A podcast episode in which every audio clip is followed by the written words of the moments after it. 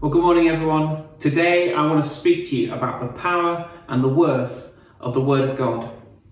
We're continuing our sermon series today on hearing the voice of God, and today we're considering an episode from the book of Nehemiah, where God speaks as His Word is read. If you want my one-line summary of the reading we've just had, it's this: God speaks, and His people listen and respond. Now, this is a powerful story that's just been read. But let's get a bit of context and then let's go through verse by verse so we understand what's happening. You see, we've dived here roughly into the middle of the book of Nehemiah, where Nehemiah was an Israelite used by God in a really powerful way. But the story is much wider than just one man. We are coming to the story of the people of God who've been taken from their land by the Babylonians and are now returning from exile. The Jews were invaded by a foreign force. The Babylonian Empire came and invaded their land. And they took all the people. This is a common practice of invading armies at the time, taking people for slavery. And the Israelites were taken by the Babylonians from their land for seventy years. And we're reading now the story of their return.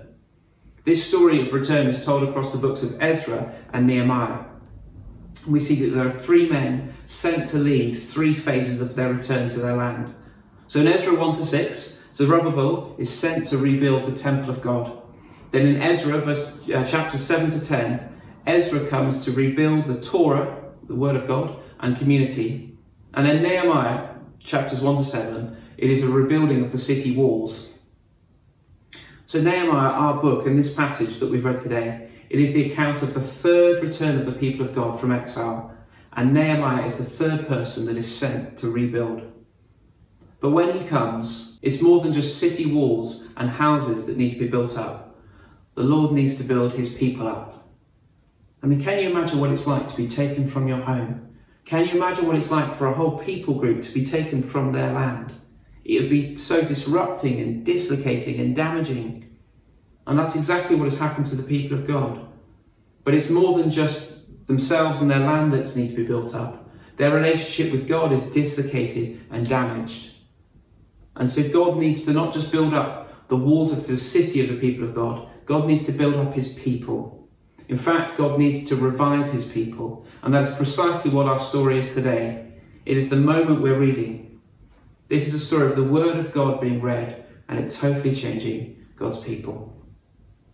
And that is the power of God's Word to us. But to help us break up this story and understand it, I've come up with some headers so we can see what was going on. And we're going to see what the people of God do. So what do the people of God do? Well, the first thing they do is they gather hungrily. Verse one says this: all the people came together as one in the square before the water gate. They told Ezra, the teacher of the law, to bring out the book of the law of Moses, which the Lord had commanded for Israel. So this is the story. Having done their rebuilding, they come together in the seventh month of the year after the rebuilding of their city. And when they come together, they ask for the book of the law of Moses. That means the first five books of the Bible. And they're hungry for it. Ezra, they say, get the book. We want to hear it. And if you really want to see how hungry they are, you see that they're reading and listening for six hours. Verse three, he read it aloud from daybreak till noon. So the people gather hungrily in this story, but they also prepare worshipfully. In verse four, we see that they built a platform for Ezra to stand and read on. In verse five, we see their preparation as they stand up when Ezra opens the book. But in verse six, we see that they prepare worshipfully. Verse six, Ezra praised the Lord, the great God, and all the people lifted their hands and responded, Amen, Amen. And then they bowed down and worshipped the Lord with their faces to the ground. Nothing will get you ready to hear God speak like worshipping Him, because worship puts God in the right place. Worship is bowing low to lift God high.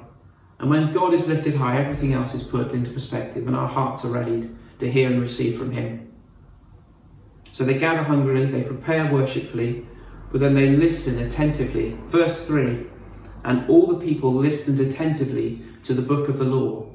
Can you imagine this? A huge crowd of people gathered there, listening as one to what is being read.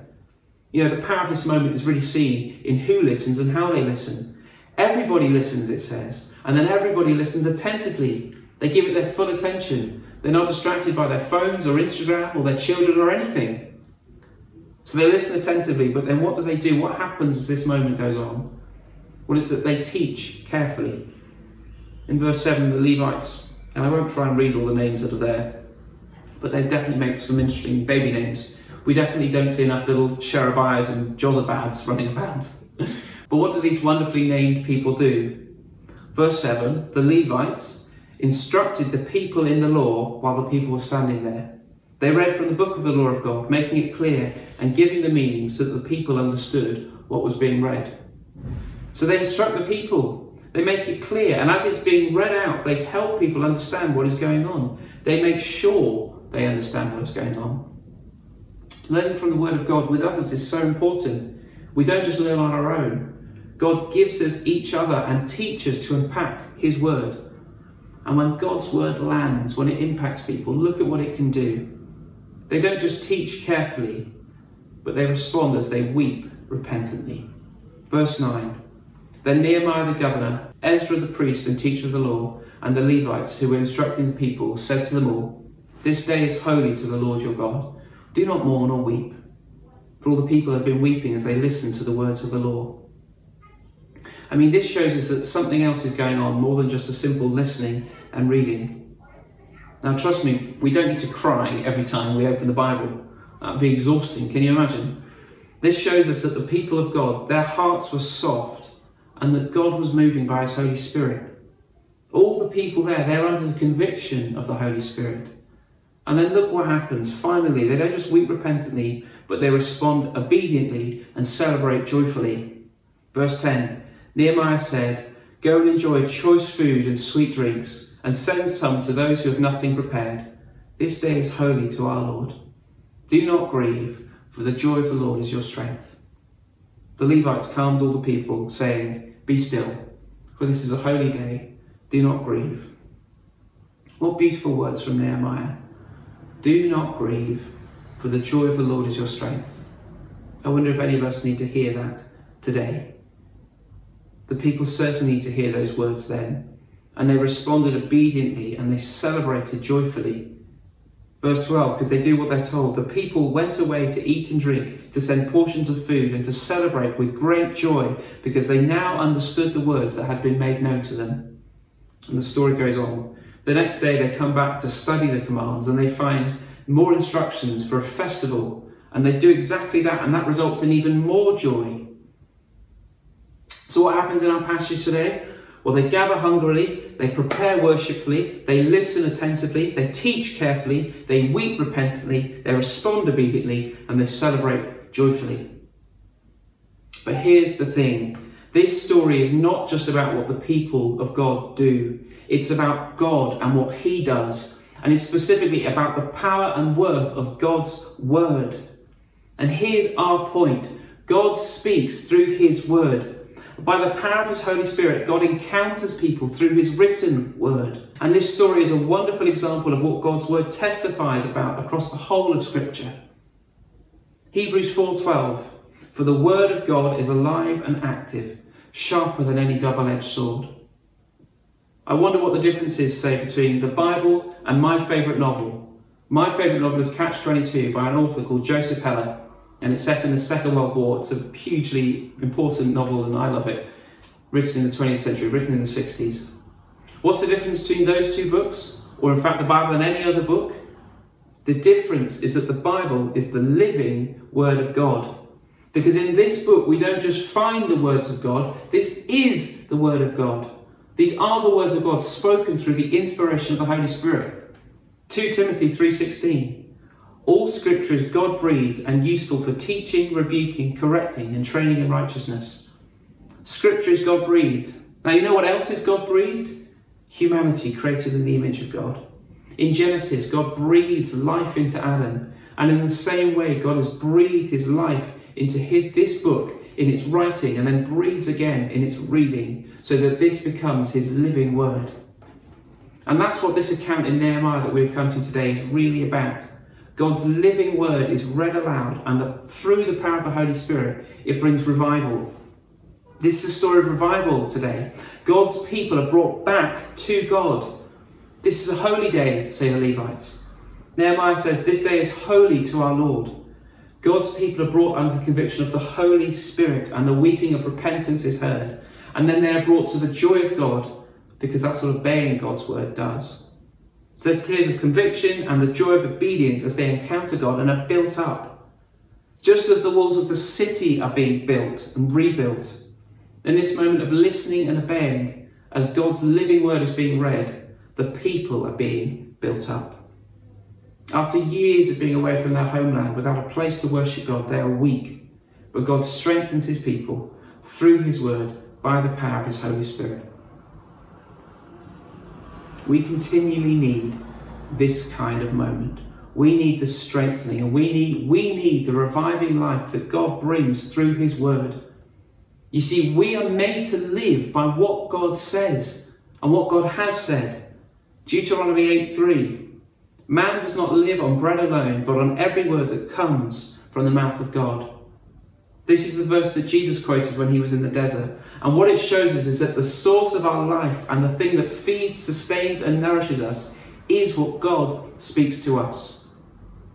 If you want to know God more, if you want to grow in your faith, if you want the kind of life that God offers you, if you want refreshing, if you want strengthening, if you want revival in your life, if you want to hear God speak, then you need God's word.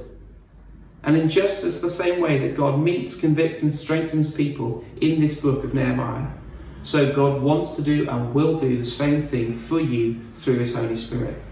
And just as God brings great joy for his people here, God wants to do the same thing for you, because the joy of the Lord is your strength. Amen? Amen. So what are we to do? Because that's what God will do for us through his word. But what do we need to do? Well, actually, what the Israelites do is a great example to us. In fact, we could take all those phrases I had, you know, the gathering, the preparing, but let's just take two. We need to do two things. Firstly, we need to listen attentively. Just like the Israelites, we need to actively seek out the word of God, and then we need to listen to it, and we need to study and understand it. The Israelites actively listen to what is said, but they also have the Levites, the teachers, explain it. We need to do exactly the same thing. Now, one of the great ways we do this, we pray, is that as we have sermons on a Sunday. Each week we want to teach and unpack and learn from the Word of God. And a sermon is like a meal, something that feeds us. But we aren't just meant to eat once a week. And we don't live by, on bread, but on what God says. But it's so easy to become undernourished, isn't it? And that's exactly what some of us are as we watch this and listen to this today. And you might even agree and know with what, what I'm saying, but you're underfed. You see, just as we need physical food to live and to grow, so we need the Word of God to live and to grow with God. And we can't expect to grow when we're underfed. We need to regularly seek out and listen attentively to the Word of God for ourselves.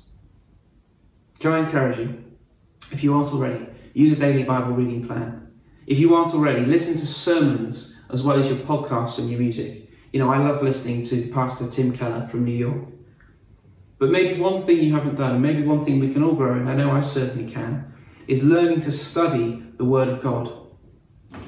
Take a book of the Bible, say Ephesians, get a notepad and get a commentary.